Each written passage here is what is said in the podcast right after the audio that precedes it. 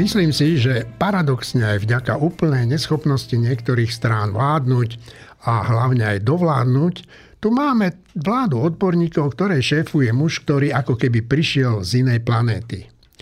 Otázkou je, prečo napríklad Igor Matovič a jeho nástupca Eduard Heger celé mesiace nevideli to, čo videlo nielen celé Slovensko, ale teraz to presne Ludovít Odor aj z pozície premiéra pomenoval takto. Bol to obrovský tunel, ktorý nemá nič spoločné s verejným záujmom.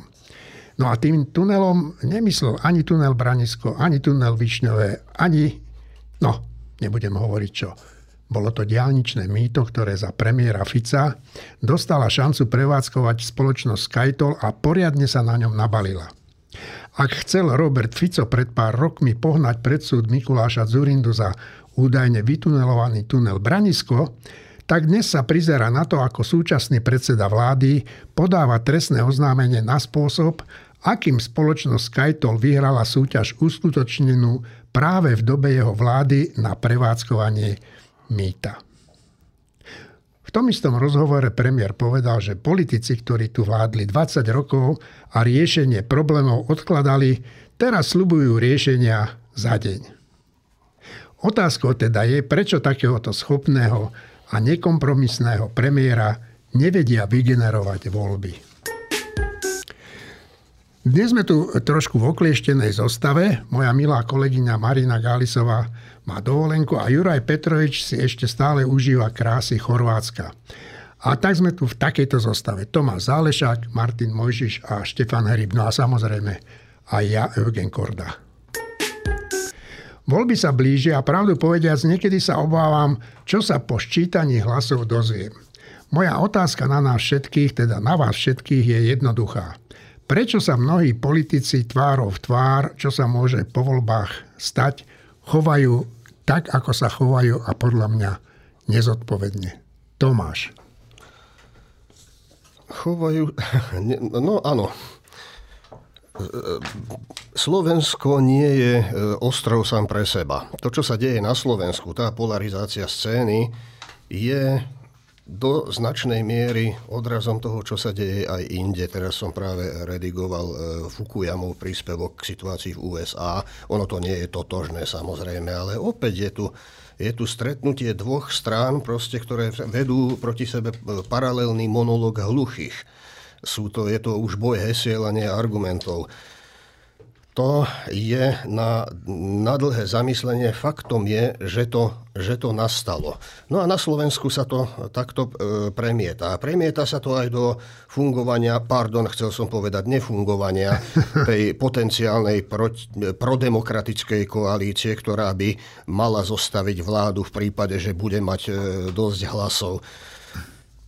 Viete, keď sú niekde príliš fundamentálne e, rozdiely, to je samo o sebe istý problém pre komunikáciu v istých veciach, ale keď ani tie fundamentálne rozdiely nie sú uchopené a keď, e, keď sa navyše Teraz je, to, teraz je málo času, či je to ťažké, ťažké demonstrovať, ale keď sa navyše stretne viacero druhov rôznych bigotností, to je z rôznych vehementne zastávaných názorov, ktoré v podstate, ne, ktorých odôvodnenosť sa stráca a nediskutuje sa tie dôvody sa nediskutujú, tak je, tak je potom komunikácia jednoducho nahratá. Je, je, je enormne ťažké potom dospieť k hľadaniu nejakých, nejakých spoločných postupov. A aj keď sa nájdu, tak je otázka, jak dlho vydržia. Opakujem, je to teraz obťažné demonstrovať, ale Napríklad aj to, čo e, tá posledná kontroverzia okolo vyhlásenia KDH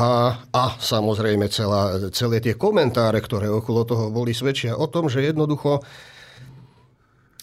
ten fundamentálny problém, ktorý je za tým všetkým, je, že nemáme jasno o tom, odkiaľ sa tá naša demokratická konštitúcia vzala, na čom skutočne závisí, na čom stojí, s čím padá aká je jej povaha. Martin, ty so Števom Hrybom a, a aj s Marinou Galisovou píšete už nejaký čas o tom, že prečo sme v takom stave, v akom sme, prečo nevieme spolupracovať. No, ty tú situáciu ako vidíš teraz?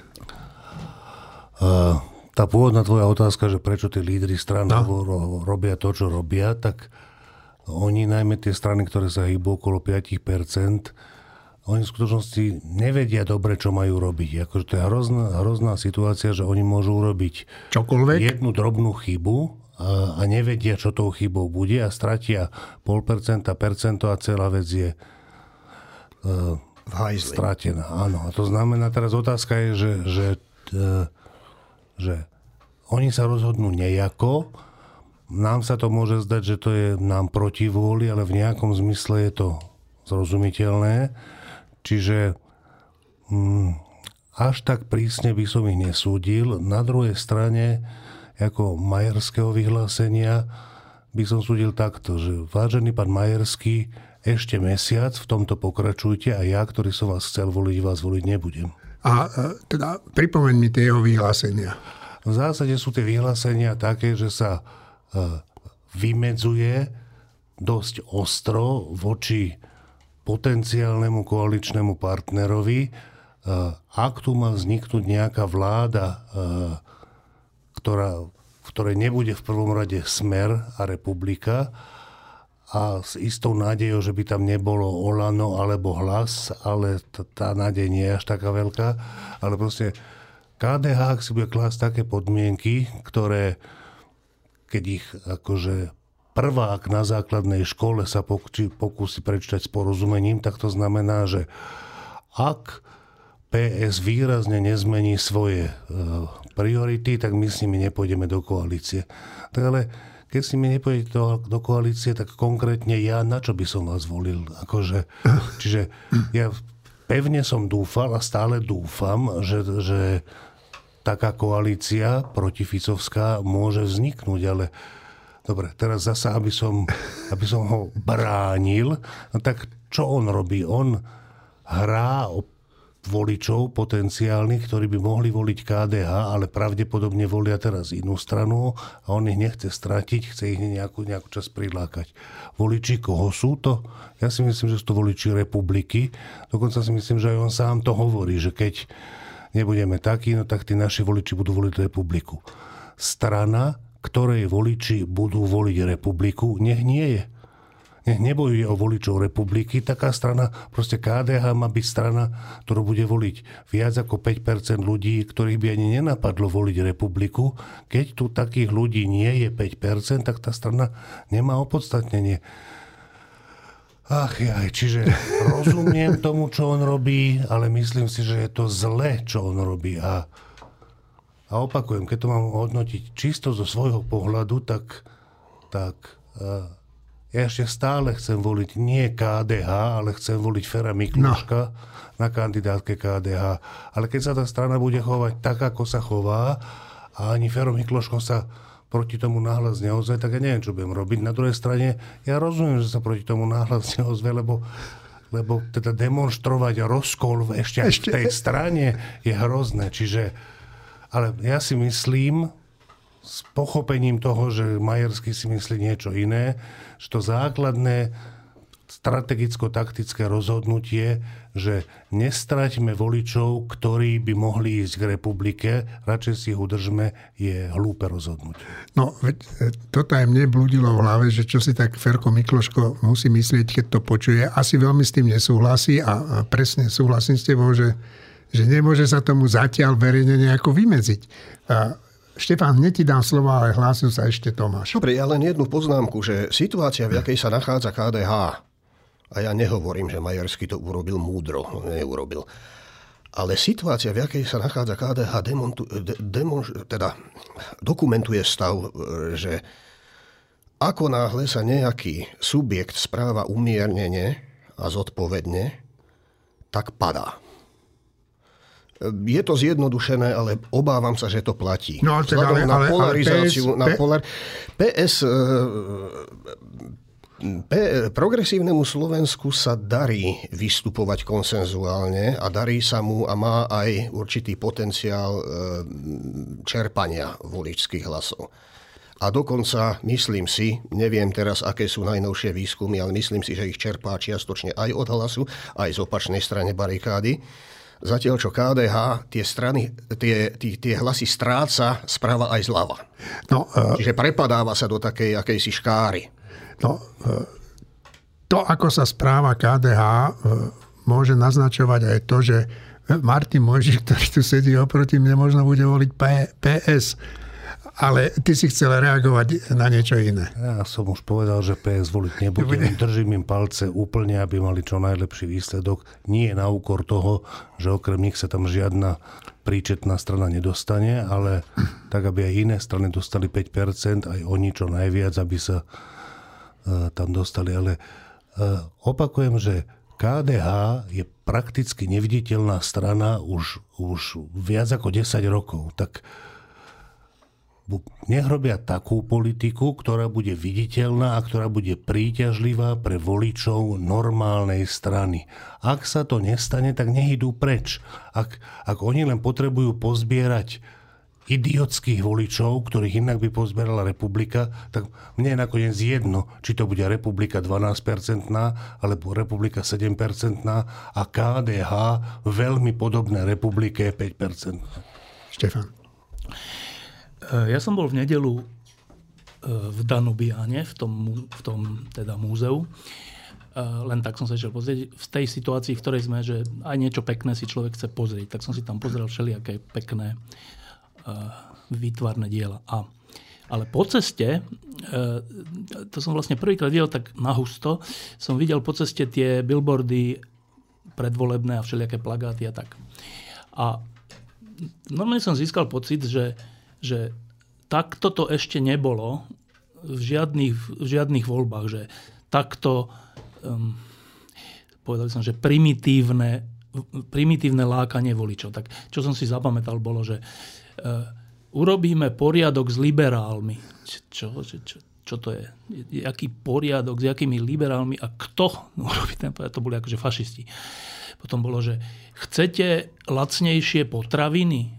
Pelegrini. To je, že, čo je toto za heslo, že tak, to, to, tak dobre, to, to teraz nám čo ešte idete povedať, že chcete, sa dobre, chcete dobre spávať, alebo že, že to, to sú už také primitívne heslá a lákadlá, že, že, že to o niečom svedčí. Že keďže si tie strany dovolia, alebo zrejme predpokladám, že na to majú aj nejaké prieskumy alebo nejakých poradcov alebo čo, že keďže si dovolia takéto heslá mať, asi si teda veľa nemyslia o nás ľuďoch. Myslím si teda. A možno aj právom. Lebo to znamená, že ak takéto heslá e, majú zvyšovať popularitu tých strán, tak to znamená, že, že my, obyvateľstvo Slovenskej republiky, sme na dosť nízkej úrovni. A to je pre mňa úplne že zaujímavá vec, že po 30 rokoch slobody, kedy by sa pre, dalo predpokladať, že predsa len e, so vzdelaním, s, s mnohými ľuďmi, ktorí boli v zahraničí a tak, že toto pôjde troška hore, tak tie billboardy mi hovoria, že to ide úplne dole. No a hovorím to preto, že, že, že prečo sa tí, tí politici, ktorí by mali byť zodpovední, správajú nezodpovedne. Tak lebo mne sa zdá, že oni, oni že to je taká spojitá nádoby, že oni a voliči sú si rovní v tom, že oni ponúkajú blbosti, voliči chcú blbosti. No a teraz, že čo sa s tým dá robiť? Že čo, čo to vlastne, čo, čo to je za situácia? Uh, iba príklad tiež poviem to KDH, že my tu dlhodobo hovoríme, že, že uh, voliteľné strany sú zatiaľ tri a to je, že KDH, SAS a PS. Boli by aj ďalšie, ale tie majú málo percent. Takže tieto tri sú, povedzme, že voliteľné. No a teraz Jedna z nich, KDH, z hodovokosti najmenšia, že tá, čo má najmenej percent, e, hovorí pred voľbami tesne, že ak tá najväčšia bude mať v programe e, registrované partnerstva, myslím, tak, alebo aj dokonca životné partnerstva, lebo však to sú len slova, ale za tým sa skrýva to isté, tak tá najmenšia strana nepôjde do takej koalície. A čo, čo to vlastne je za akože taktika. Tak e, jedna možnosť je táto, že hovoria to preto, lebo nechcú stratiť takých tých akože ortodoxných veriacich, alebo ortodoxných je ešte pekné slovo, neviem ako to nazvať, ktorí vidia v, v, registrovaných partnerstvách hlavný problém sveta. Dobre, tak, ale že, teda hovoria to kvôli tomu, aby ich nestratili, ale po voľbách budú jasne prí, prí, prístupní kompromisom. To je jedna možnosť. Lenže mne sa zdá, že táto možnosť neplatí, lebo keby to tak bolo a po voľbách by vlastne boli súčasťou vlády alebo koalície, ktorá by prijala registrované partnerstva, tak by rapídne stratili svojich voličov, keď, keď to takto vyhrotene teraz hovoria. A to sa mi zdá, že to by pri všetkej kritickosti sa mi zdá, že takto hlúpi nie sme všetci ľudia. Dobre, tak potom druhá možnosť je, že to hovoria preto, že si to naozaj myslia.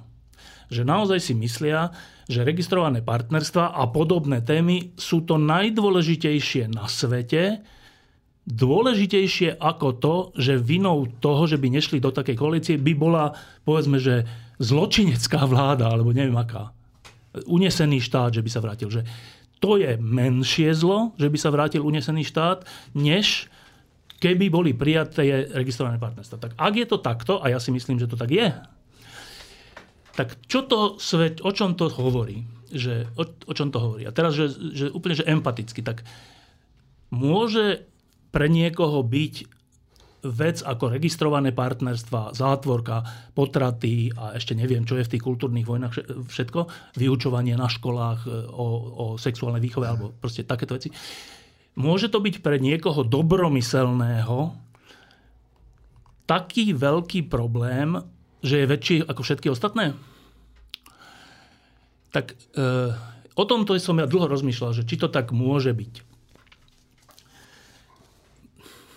Ne, nemám zatiaľ definitívnu odpoveď, ak povedzte mi vy, čo si o tom myslíte, ale nemám zatiaľ definitívnu odpoveď, ale e, viem si predstaviť, že keď na niekoho, keď žijete v prostredí, v ktorom, v ktorom je svet vykreslený tak, že tu bojuje akože úpadková, e, neviem, úpadkový západ, versus my, ktorí si tu chceme zachovať nejaké tradície, tak viem si predstaviť, že v takom prostredí človek si, si začne myslieť, že naozaj, že toto sú najdôležitejšie veci a čo nejaký Fico a Pellegrini, to, je nič, ale toto sú tie, tie hlboké duchovné, vo, duchovné zápasy, ktoré my musíme proste vybojovať. No. A ak je to takto, tak, tak obávam sa, že že ani nemôže vzniknúť normálna vláda. Že pri všetkých našich e, rozhovoroch, keď sa o tom rozprávame, že ale čo keď hen tých 5% prejde a hen tých 5%, 5% neprejde a hen a tak, ale že pri tom všetkom my to tu máme úplne, že, úplne, že zle nastavené vo vnútri v nás, že úplne zle nastavené.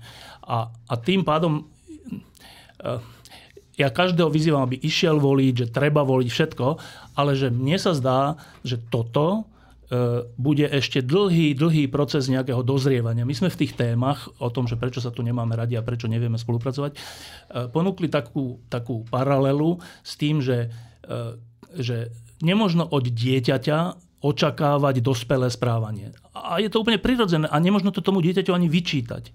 Že to dieťa najprv musí byť zahrnuté láskou, neviem čím, neviem čím a potom, keď bude dospelé, tak dokáže vnímať aj potreby iných.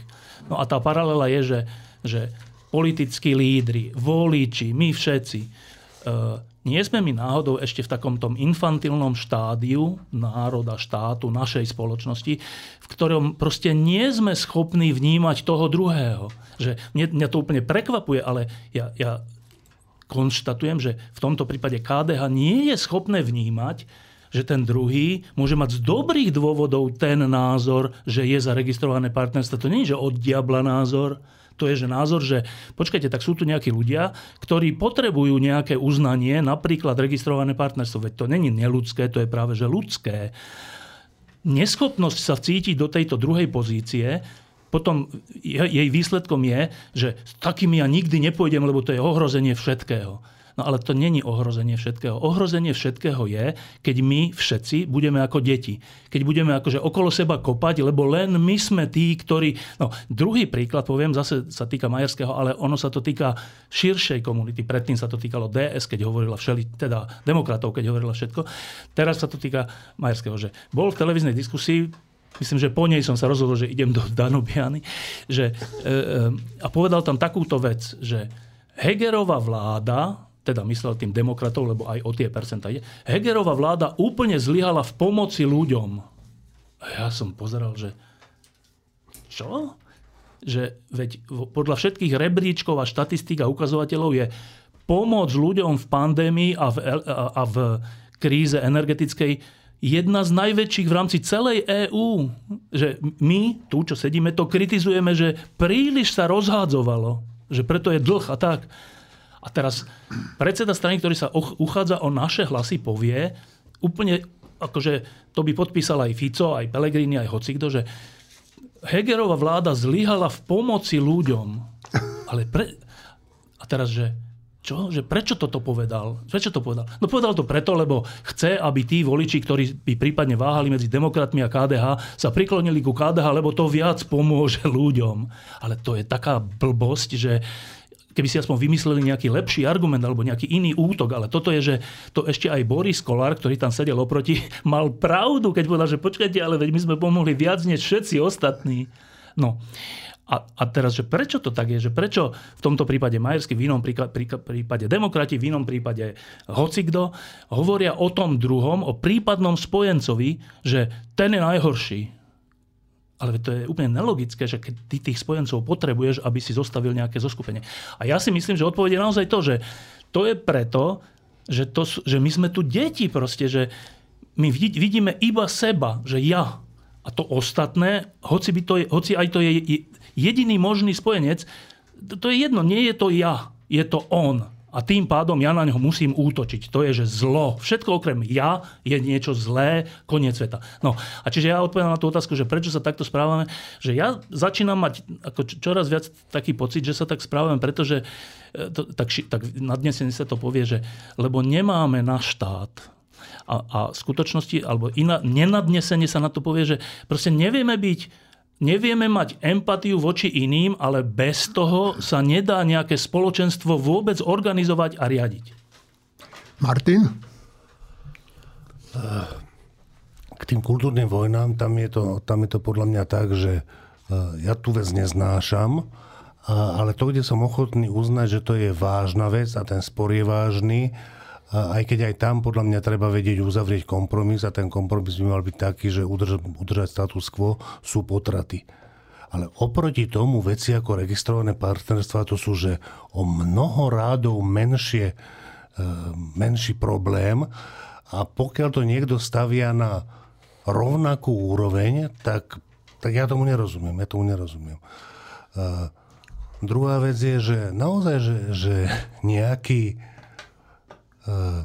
nejakú toleranciu a takú nie len na oko, ale naozaj voči iným. Ja by som očakával od predsedu KDH, ktorého, na ktorého vzhľadom na jeho usporiadanie manželstiev by sa tiež dalo šeličo vyťahovať a tak a on by sa bránil, neviem či veľmi rád, že až ak to bolo anulované církevné, dobre, s dospelými deťmi anulované manželstvo, dalo by sa o tom rozprávať veľmi veľa. A tento človek sa tvári divne ako svetec, akože ja stále dúfam, že to nie je tak, ako Štefan vraví a že, že to nie je tak, že nie sme schopní zostaviť vládu, ale keď to tak je, tak potom ešte stále by som pochválil tie billboardy, že sú pomerne zdržanlivé, lebo ja už by som potom išiel do takých billboardov, že chcete mať právo prvej noci, iba, iba vy a nikto iný.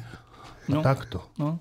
A ešte, ešte jednu vec k tomu poviem, že, mm, že podľa mňa dospelý človek by mal, by mal mať schopnosť takúto, že ja si niečo o niečom myslím že je to takto. Nejaký iný človek si o tom istom myslí opačnú vec. Ale dospelý človek by mal z jednej a z druhej strany mať schopnosť si povedať, že to, čo ja si myslím, že je pravda, ja si to naozaj myslím, ale že uznávam, že ten druhý má tiež pravdu. A to sa zdá troška taká, že to není možné, tak buď platí A, alebo platí B. Nie. Není to tak. V živote je to tak, že niekedy platí aj A, aj B že obidvaja majú pravdu. To je ako ten vtip s tým rabínom. Že... Ale podľa mňa to je hlboká pravda, že, že ja si niečo myslím na základe svojich vedomostí, svojho prostredia a všeličoho, svojho presvedčenia a druhý si myslí tiež, sú to protichodné veci a obidvaja môžu mať pravdu. Ak by sme sa takto pozerali na druhého, na, na inú politickú stranu, na súpera, na iné médium, neviem, tak oveľa ľahšie by sme dospeli k tomu, že však my vlastne môžeme byť kamoši, pre, preložené spojenci, preložené koaliční partnery. Pokiaľ sa budeme na svet pozerať tak, že tá moja pravda je jediná a tým pádom nemôže mať ten druhý pravdu, tak, sa nedos- ne, tak, tak nie je možné zostaviť normálne fungujúce Slovensko. A ja to tak zľahčím. Občas mi to e, povieš, Štefán, že nemáš pravdu. Ale dobre, e, e, rozumiem ťa, veľmi dobre ťa rozumiem. Martina, potom Tomáš. Ja ešte, aby som nebol zle pochopený, ja si 33 rokov tu želám silné KDH a ako spojenca tej strany, ktorá mi je ešte bližšia a to je VPN a to, čo z nej zostalo, to, čo v tej politike dnes zostalo, je VPN aj KDH spolu v, v osobe Fera Mikloška. Mikloška. Čiže ešte, aby bolo jasné, ja nechcem, aby KDH nebolo, aby zaniklo, aby si uvedomili, že vlastne nereprezentujú dosť ľudí a išli preč. Ja chcem, aby to bolo... Čitateľné, jasné. Nie, hlavne, aby to bola kresťanská demokracia, ktorá je v prvom rade demokracia a v druhom rade kresťanská. To znamená, že je citlivejšia a viac počúva, viac reprezentuje uh, tých kresťanov, alebo v prípade nášho KDH skôr katolíkov. Eh, a to je potrebná strana, ak je tu viac ako 5% rozumných katolíkov, čomu ja chcem navždy veriť, že to tak je. Čiže ja nie som proti KDH, mne je smutno z toho, ak s dôrazňovaním rozdielov, ktoré mne sa zdajú, že sú nepodstatné, alebo nepodstatné v tejto chvíli. Oni môžu, oni, akože môže prísť ich čas, kedy to bude absolútne kľúčový politický rozdiel a na tom sa bude lámať chlieb. Ale dnes nie sú tie časy. Čiže len chcem povedať, že, že ja ešte stále chcem voliť KDH a, a chcem, aby bolo voľby hodné. Tomáš? Tiež mi vadí to, ako e, vyzerajú vlastne, že vznikol ten fenomén e, kultúrnych vojen.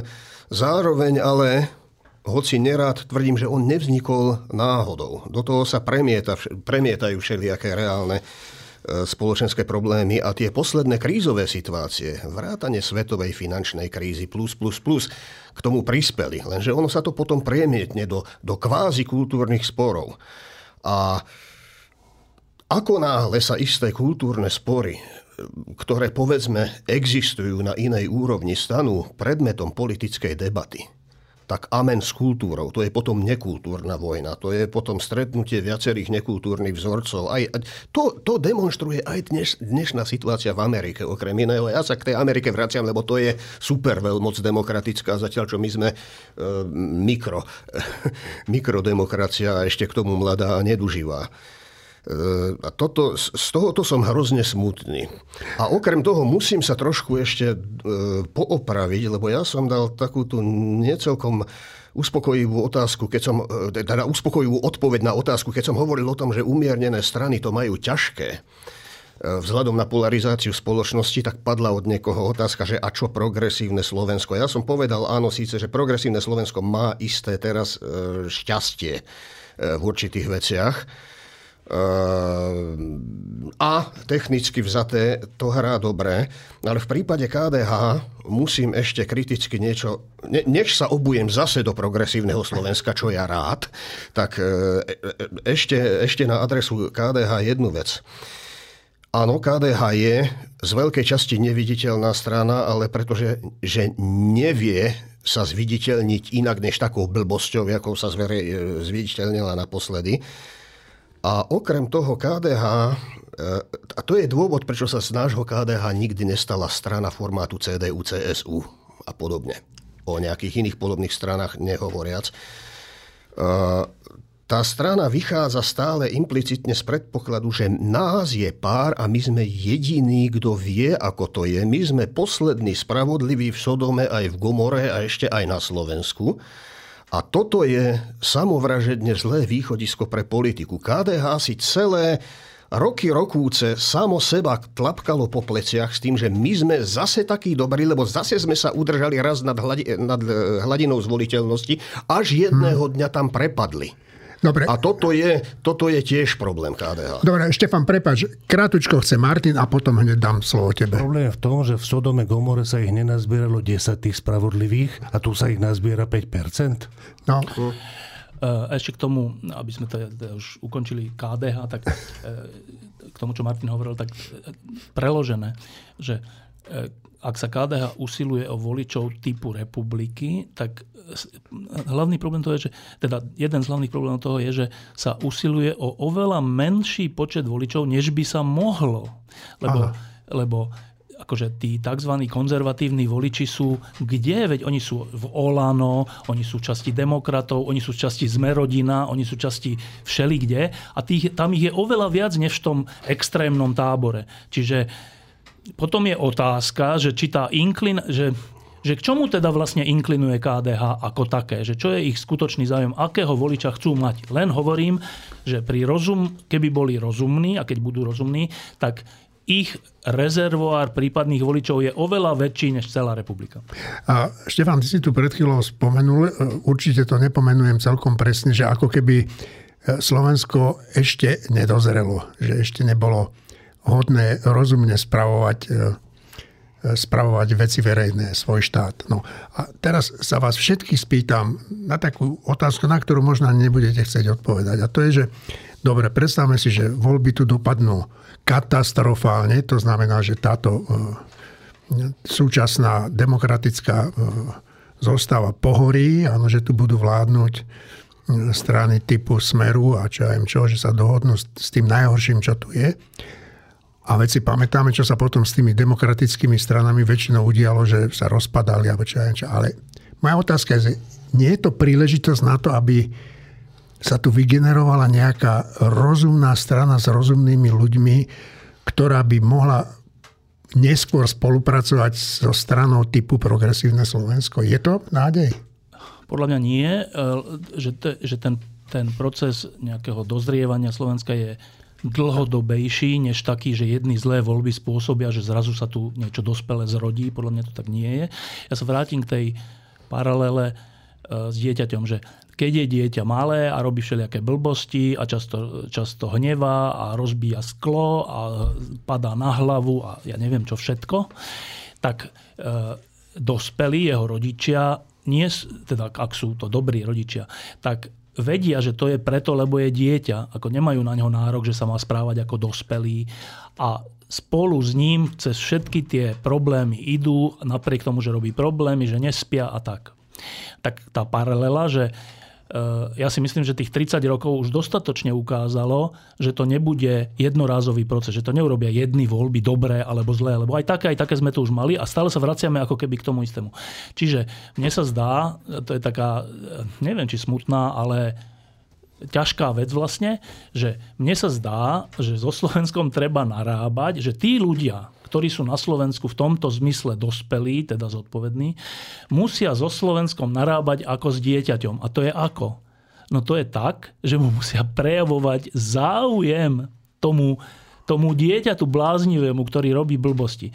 Tak to je akože nadľudská úloha, ale každý rodič ju zvládol, keď je dobrý rodič. Tak podľa mňa tých, tí, tie, a teraz neviem, či sú to tisíce, 10 tisíce, 100 tisíce ľudí, ktorí to, takto, ktorí to so Slovenskom myslia dobre, proste musia mať normálne, že trpezlivosť s dieťaťom a neustále sa za neho musia prihovárať, pomáhať mu, obetovať sa za neho a stále znova napriek takým voľbám, aké teraz prichádzajú, o to dieťa a o jeho budúcnosť bojovať. No tak ja in, inú, inú šancu nevidím a naozaj to nevidím tak, že jedny voľby to zmenia. A to e, mi pripomína, niekde som čítal o zodpovednosti elít, a, a že elity by mali byť zodpovedné za to, čo sa tu udeje a nie strkať hlavu do piesku a nariekať.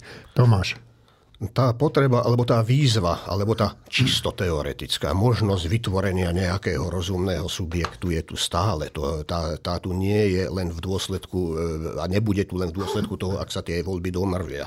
Ona je tu permanentne, ale nedošlo k nej. Vznikajú tu stále nové a nové bizarné stranické novotvary namiesto nejakej poriadnej e, strany, dajme tomu stredopravej, ktorá by vedela zmysluplne e, spolupracovať e, naprieč spektrom na istých podstatných veciach. No ale vlastne tam bola aj implicitná otázka. Áno, e, aj keby tie voľby nedopadli zle, tak faktom je, že tento problém tu zostane. On, tieto jedny voľby to nevyriešia. Oni čiastočne môžu odvrátiť najhoršie a čiastočne môžu odsunúť isté, isté riešenie dlhodobých, a to podčiarkujem, dlhodobých problémov, tu má napríklad, a, to sa, a teraz sa nám to, aj keď nechceme, posúvať do kultúrnej roviny, no tu má úlohu napríklad vzdelávanie a ja síce mám viac skúseností s tým univerzitným vzdelávaním, než s tými základnejšími úrovňami, ale to, ako to vyzerá, e- Nemyslím v oblasti prírodných vied a technológií, ale v oblasti, v oblasti tam, kde sa formuje akési to občianské povedomie a cnosti, ak to takto bude vyzerať ďalej, no tak to budeme vyze- nebudeme vychovávať občanov, budeme vychovávať narcisov a potenciálnych extrémistov. Iba potvrdzujem to, že len si tak uvedomme, že aj my, keď sa tu rozprávame o týchto voľbách, ale aj tie billboardy, keď sú, aj keď sú politická diskusia, všetko, že, že o čom to je? Je to o tom, že jedni chcú prečísliť druhých. Čo je ináč v poriadku, však vo, vo voľbách ide o to, že jedni prečíslia druhých, ale že, že a, via, a, a ďalej, že keď jedni prečíslia druhých, tak čo sa potom akože stane? No stane sa to, že budú teda prečíslení. Aha, že tak, aha, dobre, no a teda vy budete mať vládu a čo z toho vyplýva pre školstvo, zdravotníctvo, e, generálnu prokuratúru a neviem čo. Že čo z toho vyplýva? Že mne sa zdá, že veľa o nás hovorí to, že akom duchu sa nesie tá celospoločenská diskusia o voľbách. Ona sa nesie v duchu, že nech vyhrajú tí a tí druhí hovoria, nie, nech vyhráme my. Ale že prečo to chcete? Že, že čo je obsah vášho víťazstva? Že keď vyhráte, tak čo? My, my vlastne už sme sklzli do toho, že držíme palce jednému či druhému táboru preto, aby vyhral. Ale to je všetko. Že, aha, že tak oni, to bude výborné, keď vyhrajú. No a čo sa potom stane, keď vyhrajú? No tak, no neviem, tak potom budú vládnuť. A čo to znamená, že budú vládnuť? No tak čo ja viem, čo to znamená? No tak, jak doteraz. No a jak to bolo doteraz? No, no tak, že nič tu nefunguje. Čiže to je, akože to je ďalšia vec, že tá celá diskusia, celé tieto voľby a vôbec celý tento tzv. politický spor, to nie je politický spor, to je spor osôb a nejakých zoskupení, ale my, my, sme, my sme ho nenaplnili, že obsahom, že, že, že je tu nejaký spor o daniach? Registrujeme ho? Je tu nejaký spor o mieru privátneho a neprivátneho zdravotníctva? Akože registrujeme to na nejakých tlačovkách alebo na nejakých televíznych diskusiách? Je tu ne... že o čom je tu spor? Ja úplne chápem, že jeden tábor chce, aby oni vyhrali a druhý tábor chce, aby tí druhí vyhrali, ale že prečo to chceme? Len a preto, aby vyhrali? A to je strašne málo. Martin, a týmto ukončíme. Ty si podľa mňa úplne dobre položil tú otázku, že či by tu nemohla vzniknúť nejaká strana, ktorá by e, bola potom partnerom tomu psk V tom je implicitne obsiahnutý predpoklad alebo nádej, že PSK, ktoré teraz vyzerá, že je e, voličsky silná strana, sa udrží a nesklame ako doľava orientovaná strana, čo sa týka úlohy štátu aj v ekonomike, aj v práve, koľko slobôd má štát nechať ľuďom a koľko slobôd im má naopak nanútiť. To, to sú tie rôzne pohľady. Ja si myslím, že PSK bude mať tendenciu nanúcovať nám slobody a bolo by vynikajúce, keby vznikol k tomu partner. Mimochodom, tie dve strany, KDH a SAS, o ktorých my hovoríme, sú ako keby prirodzené kryštalizačné jadrá toho takéhoto niečoho, ale nedarí sa im naraz na nejaký kryštál. Akože KDH z dôvodov, pravdepodobne, ktoré sme tu už pomenovali, že proste nerobí správnu politiku už, už mnoho, mnoho rokov. A SAS, bohužiaľ, nie je strana, u ktorej by bolo jasné, že, že čo oni vlastne sú. Jednu vec, ktorú držia, je, že nie zvyšovať dane, ale inak SAS je v skutočnosti ich politický program, ich názor na svet a tak ďalej, je to, čo si myslí Richard Sulík. A Richard Sulik nie je mysliteľ takého rangu, aby to, aby to, aby to udržalo, udržalo viac ako, ako málo voličov. A podľa mňa naozaj by bolo dobré, keby vznikla nejaká strana. OKS bola taká strana, ale nedarí sa im. OKS, z OKS sa stala v podstate zanedbateľná alebo málo povšimnutelná časť SAS, ktorá nemá výraznú, jasnú svoju agendu, ktorá by, ktorá by bola rozoznaná a priťahovala voličov. Ale podľa mňa to, čo hovoril Štefán, je bohužiaľ pravda, že toto není, že beh na jedno volebné obdobie, že tu by mala vzniknúť asi nejaká strana, neviem si to predstaviť technicky, ak sa to stane, ktorá povie aj tým straníkom, aj tým voličom, že, že toto je jak so Židmi, že my ideme že 30 rokov teraz putovať po púšti s tým, že na rozdiel od Židov nemáme ten prístup od hospodina, že niekam dojdeme. Predsednička mm, progresívneho Slovenska pani Biháriová vyhrala súd s ľudovou stranou naše Slovensko. Ten, ja keď toto čítam, ten nadpis, tak sa mi vždy otvára nožík vo vrecku ktorá o nej šírila nepravdivé informácie. Súd rozhodol, že Kotlebovci sa musia ospravedlniť zdržať ďalších podobných komentárov o pani Biháriovej a uhradiť jej náhradu nemajetkovej újmy. V roku 2019 vo svojich novinách totiž a na webe opakovane zverejnili nepravdivé informácie o tisícových dotáciách ministerky Lubiovej pre Biháriovej mimovládnu organizáciu. Za tieto peniaze vraj mala táto cigánska fanatička eh, chodiť deťom v školách vymývať mozgy s vrhlou agendou. No, prejdeme k niečomu aktuálnejšiemu a to je, že e, mne sa zdá, že Maro Žilinka a jeho generálna prokurátora si už fakt robia v podstate, čo sa im zachce. A poslednou ukážkou Žilinkovej moci a svojvole jeho úradu, ktorému šéfuje, je zastavenie trestného stíhania Roberta Kaliňáka. No a takže toto všetko my vidíme, čo robia. Robia to už celé týždne, možno mesiace. Mňa by zaujímalo, čo si myslíte, že prečo to robia, Martin?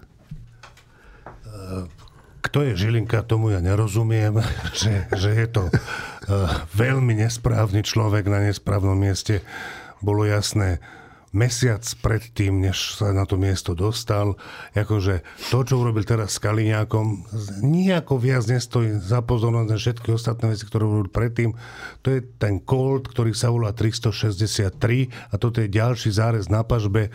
Tie veci, ktoré novinári píšu, že tento raz e, to nerobili na základe originálu spisu, ale si dali okopírovať spis a notársky overiť. To sú detaily, ktoré sú úplne irrelevantné. Ale dobre, že to robia. V niečom, je to, v niečom, to, v niečom to niečo hovorí, niečo málo to ilustruje, pretože predpoklad, že e, ten, ten okopírovaný spis, respektíve jeho kópia išla rovno Parovi, ktorý to robí pre Kaliňáka alebo niekto podobný, je podľa mňa celkom rozumná hypotéza, ale ešte raz, takí sú, takí a či to Žilinka robí preto, lebo sa predáva, alebo to robí preto, lebo sám sebe dokazuje, že on je generálny prokurátor a to je strašne mocná funkcia, lebo takú mu politici nechali a, a robí to len preto, aby si dokázal, že tú moc má, no tak ju používa. Fakt netuším, kto je Žilinka, fakt netuším,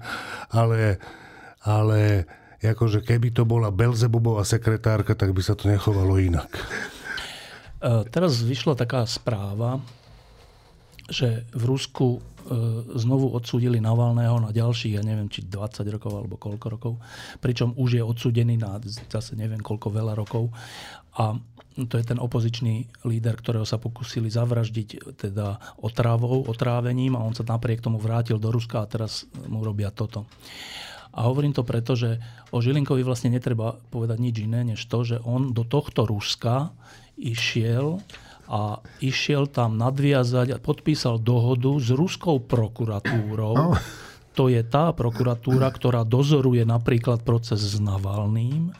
Išiel tam podpísať dohodu o spolupráci a výmene skúseností. No tak to je všetko, čo sa dá o Žilinkovi rozumné povedať. Tomáš. Mňa fascinuje k tomu ešte aj genialita ľudí, ktorí onen paragraf vymysleli. Oni vymysleli paragraf, ktorý teda vraj nie je formálne v rozpore so znením ústavy, opravte, aby som sa Nie. nedopustil nejakého nesprávneho, e, nepresného citátu. Takže on nie je v rozpore ako si s ústavou, ale zároveň prispieva k ohrozeniu celého ústavného systému. To je, to je genialita na úrovni tvorcov hlavy 22, aj keď to není presne to isté. A ja stále neprichádzam na to, ako to dať dohromady. Jediné, čo ma napadá, je, že Marx-Leninská dialektika žije. No, teraz pôjdeme k jednej takej citlivej veci, lebo sa svojím spôsobom týka nás novinárov. Novinárka Monika Todo a jej priateľka Pamela Záleska sa v posledných dňoch stali terčom nechutnej predvolebnej kampane. Ich vzťah komentujú politici celkom nepriateľným, podľa mňa úplne hrubým spôsobom. Dokonca novinárke a sudkyne podsúvajú to, že sa dopúšťali neetického správania a porušovania zákonov. Zatiaľ však ide len o nepodložené obvinenia a hanebné pokusy o diskreditáciu oboch žien a samozrejme, samozrejme o spochybňovanie niektorých rozsudkov a dôveryhodnosť denníka N. A pred nahrávaním tejto relácie som e, stál na balkóne s mojim e, kolegom Martinom Mojžišom a ten, keď som mu povedal, že na toto sa spýtam, mi povedal, že k tomuto nepoviem nič, lebo to nestojí za komentár. No ale potom zmenil názor. Tak Martin. Nie, nie, ja som nezmenil názor. Ja som nepovedal, že nepoviem nič. Ja som povedal, že ti poviem, že o tomto by sme sa nemali baviť. A to si myslím, že by sme sa o tomto nemali baviť celé, čo ja k tomu... Prečo, prečo? Pretože, pretože akože, to, čo sa stalo, je, že človek menom Daňo priniesol e, fotografiu alebo video dvoch žien, ktoré nakladajú bicykle na auto a z toho je to celé. Mimochodom, to celé znamená, že istý človek menom Harabin povedal, že jednej z tých žien, na jednu z tých žien, ktorá je sudkynia, by prokuratúra mala okamžite uvaliť kolúznu väzbu. A ten človek, ktorý sa volá Harabin, bol v tejto krajine minister spravodlivosti vo vláde, ktorej predseda sa volal Robert Fico. A potom bol predseda, predtým aj potom bol predseda Najvyššieho súdu. Ak je z tohto celého nejaké predseda poučenie... súdnej rady bol. A predseda súdnej rady. Ak je z tohto celého nejaké ponaučenie, tak také, že, že to, čo nám tu hrozí, je návrat Fica, ktorý mal vo vládach aj takýchto ministrov. Ale čo sa týka tých dvoch žien, akože je jediné, čo k tomu viem povedať, je, že im nech je ich vzťah taký alebo onaký, to je mi úplne jedno. V každom prípade im držím palce, jednej zvlášť, druhej zvlášť, je tomu vzťahu zvlášť, to je celé. Štefan. E, dve poznámky. Jedna je, že vecná.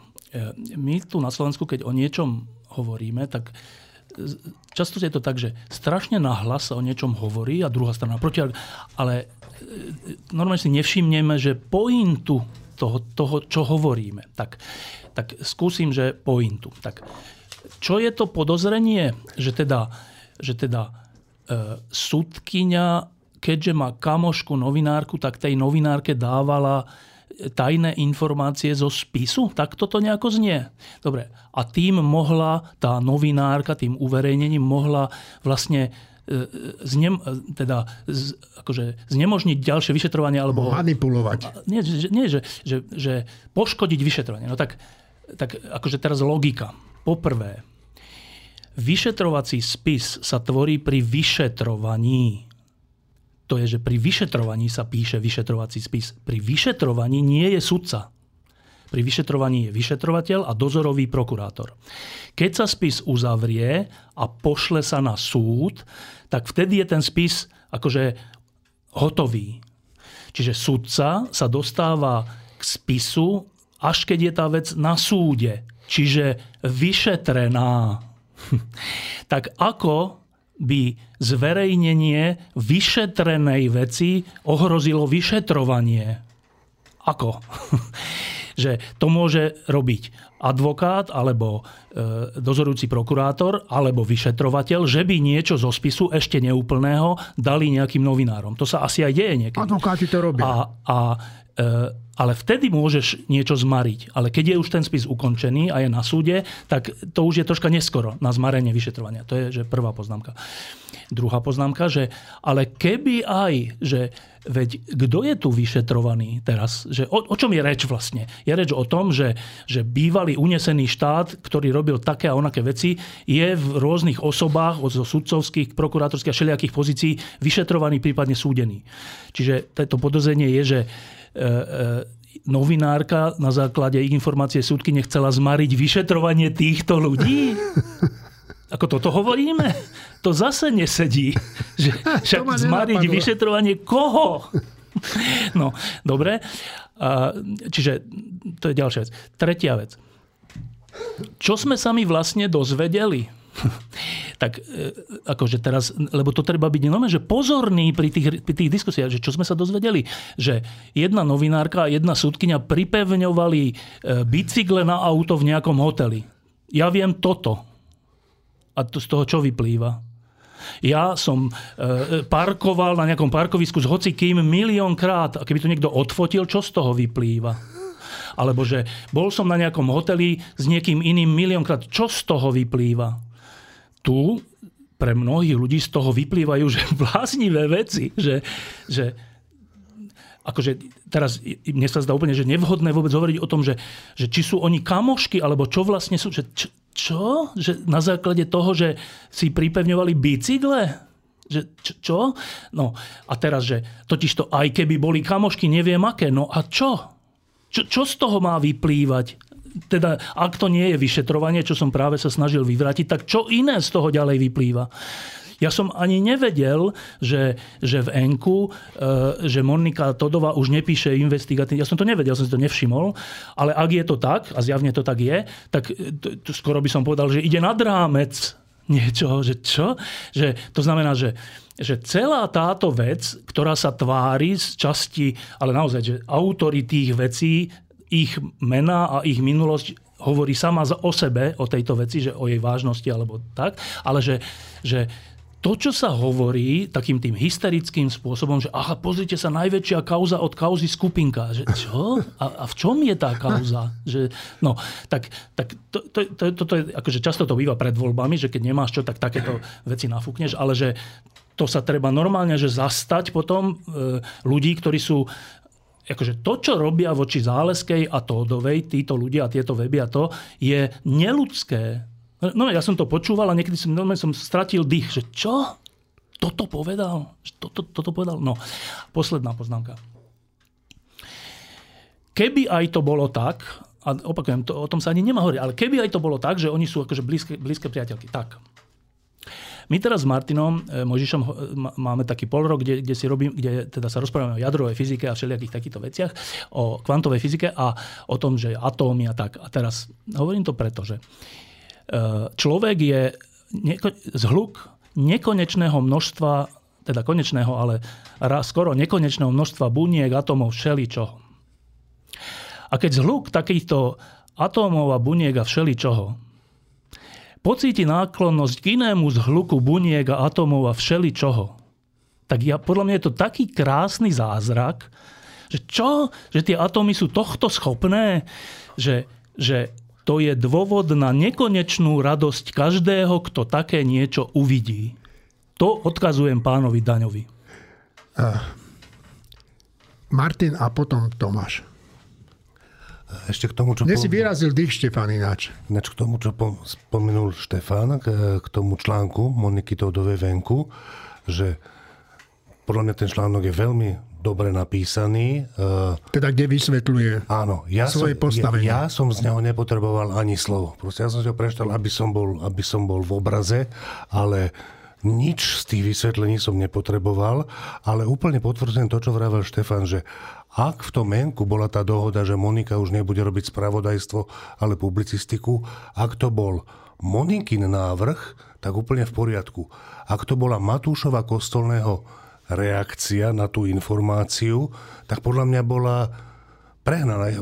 Matúš má na ňu plné právo a tak ďalej, ale ja si myslím, že, že e, šéf-redaktor má dôverovať svojim novinárom v miere vyššej, než, než by tá, tá dohoda nasvedčovala. Čiže ešte raz, ak to bol Monikin návrh, tak je to úplne v poriadku, že aby kvôli čudným ľuďom a čudným rečiam neohrozovala prípadne tie noviny, tak toto navrhla, to je v poriadku plus pre ňu.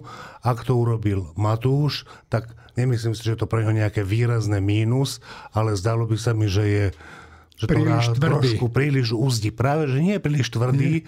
ale príliš opatrný. Uh-huh. Iba poviem, prepáč, iba poviem jednu, jeden, jednu paralelu so zahraničím. Uh, jedna z mojich obľúbených novinárok je Anne Applebaumová, to je taká uh-huh. americká novinárka, ktorá veľa píše o Strednej Európe a o Rusku a tak. A, a myslím, že veľmi dobre. A ona je myslím, že ešte je, manželka Rádka Sikorského, ktorý zas bol min, polský minister, a teraz neviem, či zahraničné veci, či obrany, myslím, že obrany.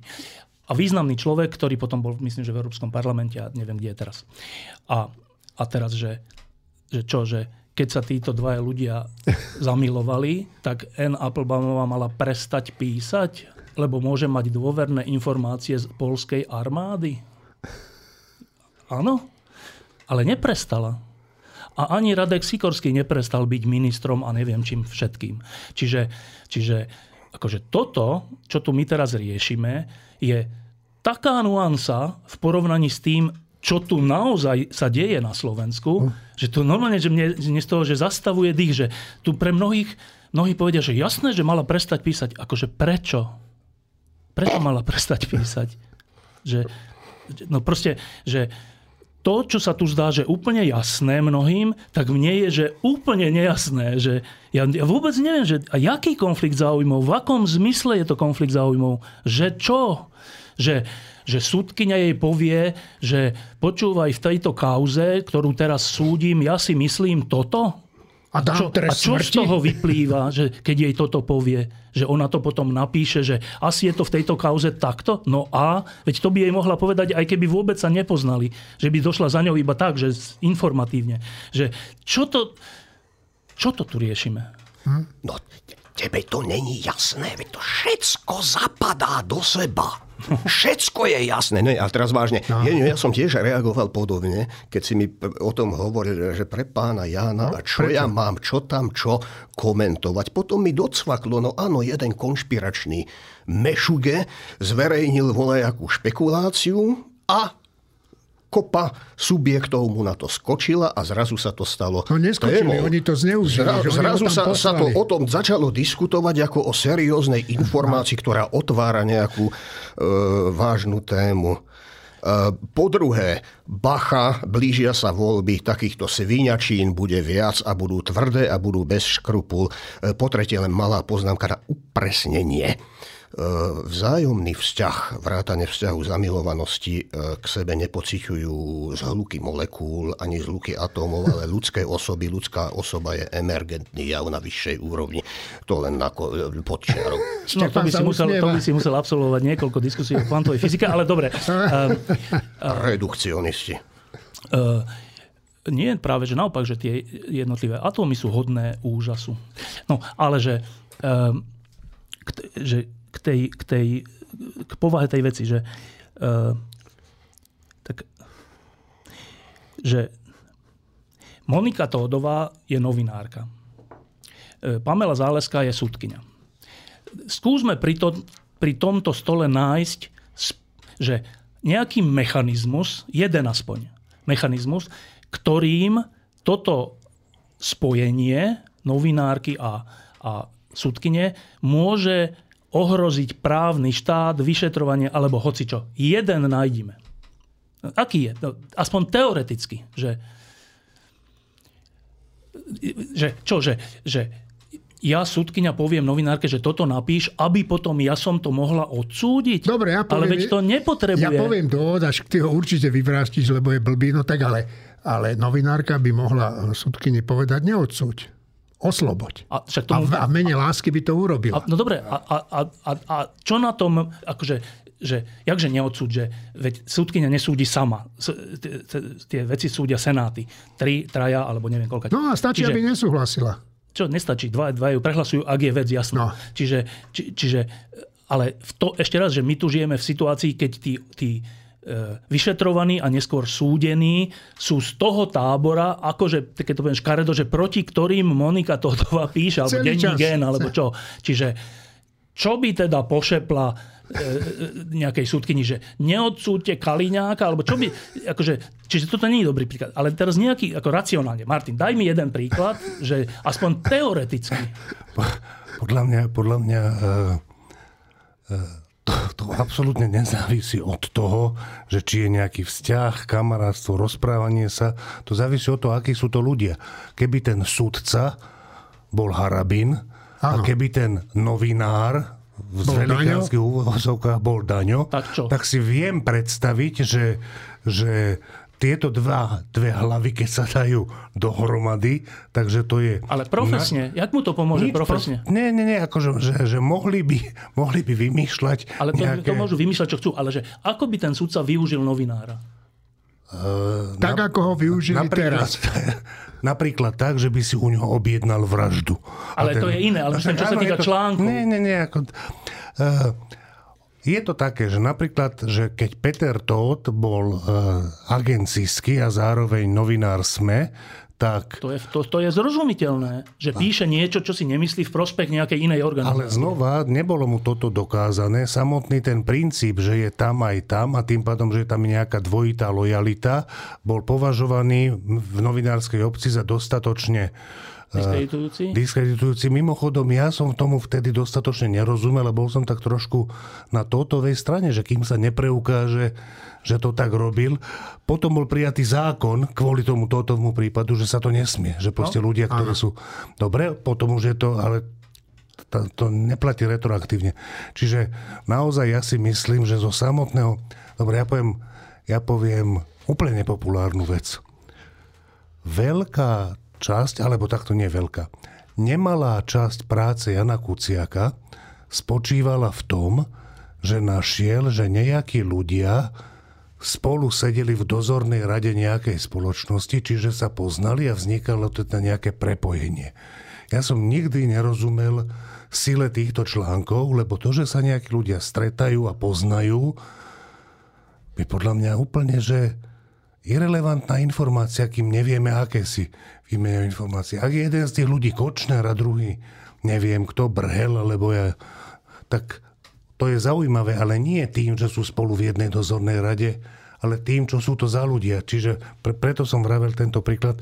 Mne sa zdá, že fantázia ľudí, neviem, či špeciálne Slovákov alebo všetkých, funguje úžasným spôsobom, že, že stačí poukázať na fakt, že henty dvaja sa stretli na káve a to už je, ale to veľmi často, alebo skoro nikdy neznamená nič. Podstatné je, čo sa na tej káve dialo a naozaj ja nevidím dôvod a priori predpokladať, že keď sa nejakí dvaja ľudia, z ktorých jeden môže byť klampiar a druhý rybár, alebo jeden môže byť novinárka a druhý sudkynia, že len to, že sa stretajú, alebo že sú spolu na dovolenke, že by to malo viesť rovno k akejkoľvek k akýmkoľvek podozreniam, ja tomu absolútne No, nerozumiem. ja si viem predstaviť iba takúto vec, že, že e, novinár, ktorý má dobrý vzťah s nejakým sudcom, má skôr informáciu o tom súde, o povahe toho súdu, o tom prípade, než iný novinár, ktorý není v takom vzťahu s tým sudcom.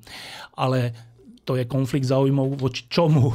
To je, to je výhoda jedného média voči nevýhode iného média. A teraz, že čože? Ale veď my všetci máme s hociakými politikmi a hocikým väčšie či menšie vzťahy, viac ich poznáme, menej ich poznáme, viac si dôverujeme, menej si dôverujeme a na základe toho máme také informácie alebo nemáme informácie. A čo z toho vyplýva, že, že to tak nemá byť? Teda, že ja by som nemal poznať, ja neviem, policajného prezidenta, alebo jeho poradcu, alebo predsedu, neviem čoho, SAS, lebo tým som v konflikte záujmov, že viem viac o tej strane? A čo je to za konflikt záujmov? Že čo tým zlé robím? No iba, iba iba náskok nášho média v tej veci je zrejmý voči inému médiu, ktorý nemá ten vzťah.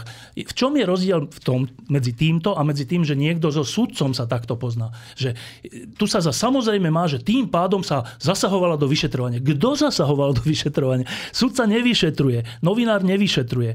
Keď novinár niečo zverejnil z vyšetrovania, to sa dialo v čase, keď sa ten spis tvoril. Tam sud, sudca vôbec nebol pri tom. Keď už je spis uzavretý, tak je to na súde a vtedy už píšu o tom všetci. Lebo lebo ten spis má k dispozícii aj obhajca, aj, aj, aj prokurátor, čiže jedna aj druhá strana má záujem to, či ono z toho spisu zverejniť. Čiže celá tá diskusia vyzerá ako, že ide tu, teda z jednej strany nevyzerá, z jednej strany z tej daňovskej vyzerá ako jedna akože hrozná vec, ale v tej príčetnej časti aj médií aj vyzerá, že tak ale nám teraz ide o čistotu médií o nejakú akože objektivitu a tak a preto sa tomu venujeme. Ale ja som nepočul argument, možno možno ho budem počuť a vtedy poviem, že aha, toto je ten, ale ja som ho doteraz nepočul a prečítal som si všetky texty o tom, že v čom spočíva to ohrozenie, a teraz neviem, vyšetrovania právneho štátu, neviem, z toho, že novinár sa pozná so sudcom. Ne, nepočul som to. Tomáš, ja len pripomínam a, krátko, a, a, že, že aj predseda súdnej rady e, Jan Mazák nevidí dôvod, prečo by sa tým súdna rada mala e, zaoberať, lebo z toho nevyplývajú žiadne porušenie e, povinností súdkyne. Inými slovami, opäť potvrdzuje to, že celá táto debata je o... Naopak, ja si myslím, že ak sa ten súdna rada bude zaoberať, tak v poriadku, ale nech si to platia sami, to nech nerobia z našich daní. No, v tomto podcaste sme sa z niekoľkých dôvodov nezaoberali Ukrajinou, ale dejú sa tam stále zaujímavé veci. E, dnes napríklad e, vybuchla továreň asi 60 km od Moskvy, ktorá vyrába optické zameriavače. Ukrajinci zbombardovali most, proste Rusi zase zbombardovali nejaký hotel, myslím, a keď tam prišli e, hasiči pomáhať tým ľuďom, tak poslali tam ďalšie rakety, aby to zabilo viac ľudí. No, ale tá vojna na Ukrajine má jeden taký, taký e, pre Putina neželaný účinok, že z príležitosti 15. výročia začiatku vojny medzi Gruzínskom a Ruskom premiér Gruzínska, ktorý doteraz mlčal, vyzval Rusko, aby z jeho krajiny stiahlo všetkých vojakov. Chce takto ukončiť okupáciu svojej krajiny. Takéto výzvy by celkom určite pred vypuknutím vojny na Ukrajine neboli mysliteľné. Ukrajinský boj a vzdor pomaly prebúdzajú túžbu Gruzínska a možno aj iných štátov zbaviť sa ruskej nadvlády. Sláva Ukrajine! Herojom, herojom slava!